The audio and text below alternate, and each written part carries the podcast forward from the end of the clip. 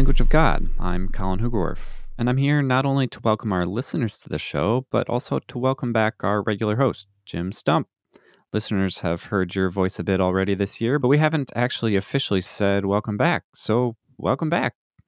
Thanks. So, you've been taking care of everything okay? Nothing broke while I was gone? No, I think we're in good shape. Well, good to hear. Where were you anyway? You could have at least left a note.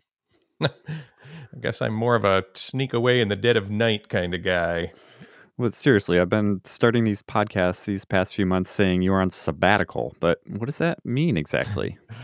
Well, to lots of people, especially outside of the academic world, it sounds like a vacation, and there's definitely an element of a welcome change of pace from the daily grind. But the point is to work on something different for a while that's valuable to the organization and not the kind of thing you'd normally be able to do. These things only come around once in a while, right? Right. I'm in year number 10 at BioLogos now, and this is my first one. 10 years. That's a long time. So here's my chance to ask the host question that you always ask. Is this what you always thought you were going to do? when you were a kid, did you say, When I grow up, I really want to be a podcast host for a nonprofit science and faith organization? Am I really that predictable in these questions? So, when I was growing up, I wanted to play football. I don't think I could have told you what a nonprofit organization was until sometime after graduate school. And I doubt if there were podcasts until well after that. So, no, this is a second or maybe third career option for me. Okay, back to the sabbatical. Right. So, my job here has always had some component of writing, usually for the website. And I've edited a couple of books that were directly related to our science and religion work here. But honestly, since this podcast started a few years ago, there hasn't been much time in my schedule for writing. Where are your priorities? I know, right? This has actually been lots of fun, and the conversations have given me all kinds of ideas of things to write about, particularly uh, the big series we did back in the summer of 2021, right? Uniquely unique. What does it mean to be human? Yes, and by the way, I caught that episode you did with Charles Foster while I was gone. Oh. I'm quoting you. There's this debate I'm having with my boss. Can you help solve this for us? And he says, Oh, I'm entirely with you. In my defense, I did try to channel your perspective on human uniqueness. Yeah, somehow it's easier to get the guest on board with your perspective when I'm not actually there to defend myself. All right. So back to the sabbatical. Yeah, sorry, I got sidetracked there for a minute. But this topic of what it means to be human, particularly given our evolutionary history, is really interesting to me. How did we become the kind of creatures that could bear the image of God, that that have all these capacities that really do make us uniquely unique? Sabbatical? I am getting there. So, about a year ago, I proposed to the BioLogos administration and board of directors to take 15 weeks off from my regular work to write a book about this. There's the sabbatical. But you didn't just sit and write for 15 weeks. No, the book was originally envisioned as a kind of spiritual journey of our species, and I thought it would be an interesting angle on this to pair it with a journey of my own, going to see and experience some interesting sites that have some relevance for our species journey.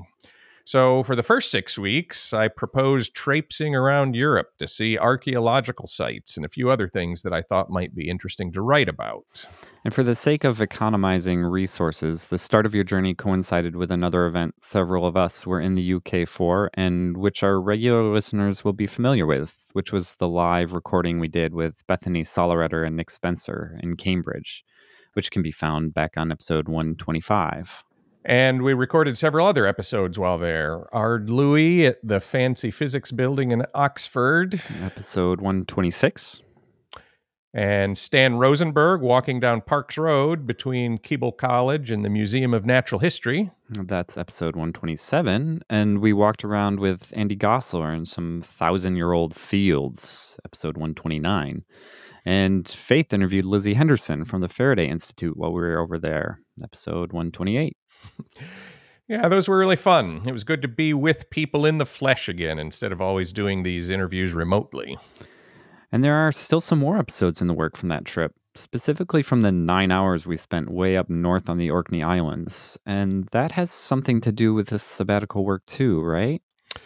Yeah, so I'd been looking for old things to go and see, and it turns out that about 5,000 years ago, there was quite the civilization on those windswept islands so far up in the North Sea. And some of the remains are remarkably well preserved. And we got looking into those, and that got you interested in perhaps making a series of episodes about the things we could see there. Yeah, so we tagged along with you to the ancient village of Skara Brae and the tomb of Maeshowe and the ring of Brodgar and a few other places. Some of our plans, as so often happens on trips like these, didn't quite work out, but we'll put something together that will draw on that adventure. What are the lasting impressions you had from there? overwhelmingly, it's just remarkable to me that there were people there 5,000 years ago. This is before the Roman Empire, before the Egyptian pyramids, before the time of Abraham, even. And they were setting up little villages next to the sea and erecting these huge stone circles that we got to walk around, and another structure that sure appears to have had some religious significance for them. This was well before any written languages were preserved that might tell us more about what they were thinking, but pretty obviously they were a lot like us. I'm just really intrigued by trying to understand the religious impulses they had and how they contributed to who we are today. So to stand in the very place that these people stood was very meaningful to me. That's kind of what we're trying to make some episodes about the importance of being there and what we can take from the knowledge about these ancient people and how they lived. But we didn't get to be there with you on the rest of your trip. No, from the Orkneys, we took a big boat all night down to Aberdeen, saw Dunnottar Castle, and then we were on the upper deck of one of those double decker buses going back into the city. And at one of the stops, you guys just stood up and said, Well, see you later. And you walked off to take the path that would lead you home and left me alone. It was a really weird feeling. yeah. Where, where'd you go from there? So, first back to London. The next item on my itinerary was to make a pilgrimage to the grave site of Simone Weil. Uh, correct me if I'm wrong here, but I don't think she's from the ancient period of human prehistory you were going to see. No, she's a French philosopher and mystic who died during World War II when she was in England working with the French resistance. But she's going to function as a kind of guide for part of the book I'm writing particularly as I try to grapple with the pain and suffering that has been part of our history. She died tragically young at the age of 34, and I thought it might be meaningful to go and stand six feet above her bones. There's that thing about the importance of being in a place hmm. again. Anything remarkable happen? Nothing particularly mystical or miraculous, but yeah, it was pretty cool. I took some selfies. Good. Where to next? So then I flew down to Gibraltar, that southern tip of the Iberian Peninsula that is still controlled by Great Britain in some confusing way for semi independent countries that belong to the Commonwealth. I stayed in a bedroom of a fairly Orthodox Jewish family there. How Orthodox? Well, I wasn't allowed to bring anything into the kosher kitchen, mm. but they were very hospitable. What was there of relevance for your project in Gibraltar? Neanderthal caves. Ooh, sounds fun. It would have been if I'd been allowed to go in. I'd worked out with one of the scientists to get a private tour in the caves that they're actually excavating right now. But then the night before we were to go, it rained, and there's some regulation that no one is allowed in the caves for 48 hours after a rain. Oh, bummer. Yeah, so instead, I sat in his office in the Gibraltar Museum and talked to him for an hour about Neanderthals. It's still very interesting, and some of that conversation should make it into one of our episodes. Uh, that wasn't the only time your plans didn't quite work out. No. From Gibraltar, I thought I'd pop down to Morocco, where the oldest Homo sapiens fossils were found and are now on display at a museum in Rabat. But when I got there, I was informed by a security guard that the museum is currently closed for refurbishments. hmm, maybe you should have checked that before trekking to a different continent? I did. Their website said it was open. And I finally found my way to an administrative office and talked to someone and practically begged to be let in. And she said, Sorry, we posted the closing on our Instagram page. Ah, that will teach you to pay more attention to social media. I suppose that's where everything important happens nowadays. So from there, I went up to Barcelona, took a tour of the Sagrada Familia Cathedral, which is still under construction. And has been for a hundred years? Yeah, the scale of it is really, really amazing. the architect Gaudi started back in the early 20th century. Made me wonder whether 5,000 years from now, if people are still around, whether they'll look back at it the way we looked at those ruins in Orkney, wondering about our spiritual longings and practices. At least they'll have some written records to go along with it. True, I think. But by then, will everyone just be communicating through ESP or something and thinking about how primitive we are? Who knows? Back to the trip. Right. So I went up into the mountains outside Barcelona to the Montserrat Monastery, which is just kind of carved into the cliffs. It's really spectacular. You keep using words like that. Sorry, this is part of the problem with trying to tell people about such experiences. The words fall short. Well, what did you do there? I stayed for three nights in the dormitory. Did a lot of hiking up in the mountains that had views that uh, were just spectacular, I'm sure. yes. And I entered into the life of the monastery. It's Benedictine, so there are lots of services, including ones very early in the morning, announced by bells ringing incessantly. But it was a very nice respite from constantly moving around to put down roots, if only for a few days, wash some clothes, do some writing. Then you kept moving. Yes. From there, I went across the border up into France to see some ancient cave paintings. Lascaux is the most famous of these, but they no longer let you in to see the originals because they're worried about degradation of the site due to visitors. But they've created this replica that's like millimeter perfect in its replication for what the cave actually looks and feels like to be in it. Hmm. So this sounds like it's somewhere in between actually being there in person or just looking at a picture in a book. You're not actually standing in the place where our ancestors once stood. No, and Lascaux does feel a bit touristy now. It was cool to see, but not quite the same vibe as being there. However, just 30 miles from there is another cave art site, much less well known, but they do let you in to see the original. It's in this town of Rouffignac, or rather out in the middle of nowhere, kind of close to the tiny village of Rouffignac. The cave was used during World War II, and then sometime in the 50s was discovered to have more than 250 paintings and engravings deep down inside it. So they excavated a wider path to get down and installed a little electric tram like what you'd ride at Disneyland. It takes you more than a kilometer into the cave, where then this room opens up and there are these magnificent drawings of mammoths that are sketched on the walls. Hmm, from how long ago? Estimates are about 15,000 years ago. So it's really remarkable to think some people clambered that deep into the cave, lighting their way with reindeer fat torches and sketched these mammoths. Why?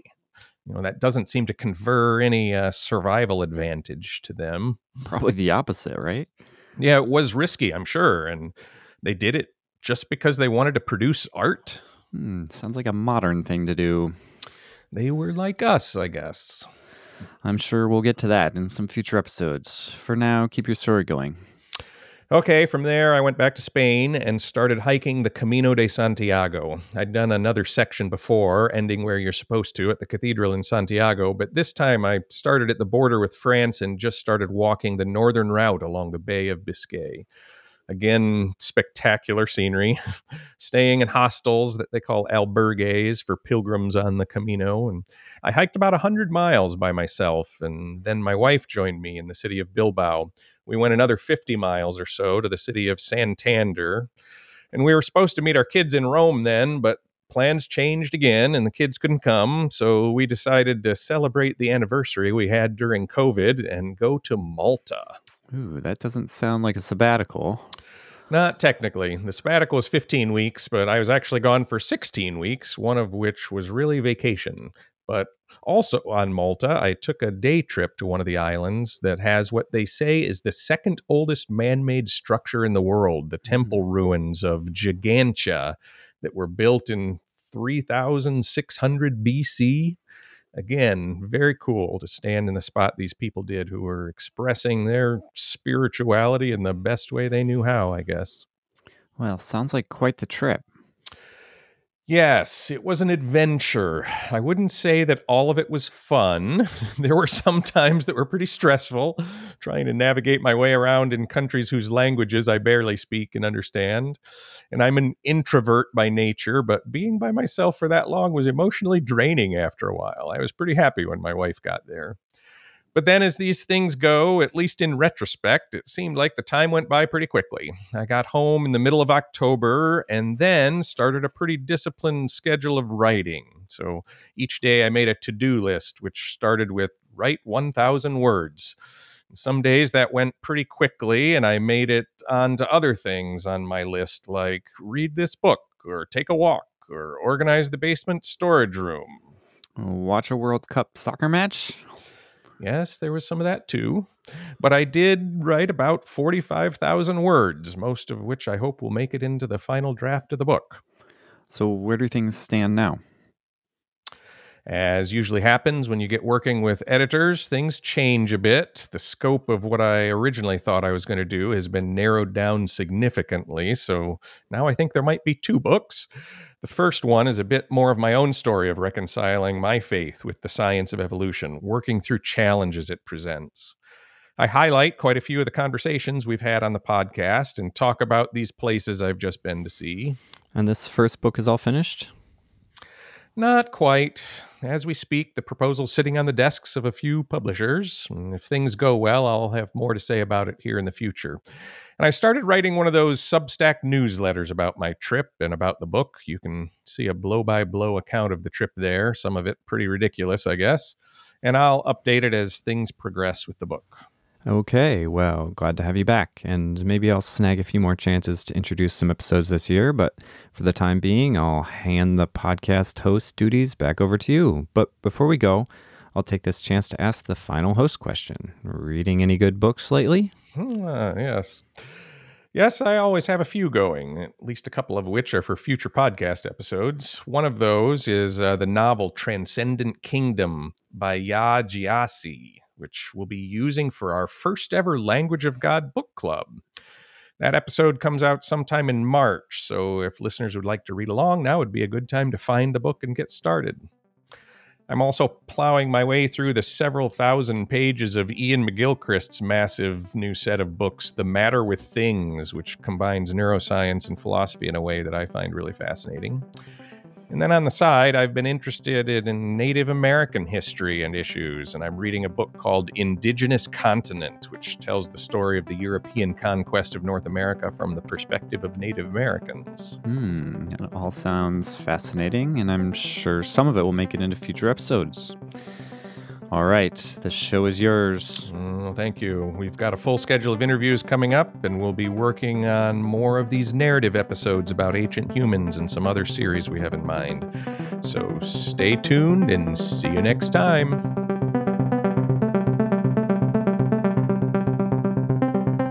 Language of God is produced by BioLogos. Has been funded in part by the Fetzer Institute, the John Templeton Foundation, and by individual donors and listeners who contribute to BioLogos. Language of God is produced and mixed by Colin Hoogerwerf. That's me. Our theme song is by Breakmaster Cylinder. BioLogos offices are located in Grand Rapids, Michigan, in the Grand River watershed. If you have questions or want to join in a conversation about this episode, find a link in the show notes for the BioLogos Forum, or visit our website, biologos.org where you will find articles, videos, and other resources on faith and science. Thanks for listening.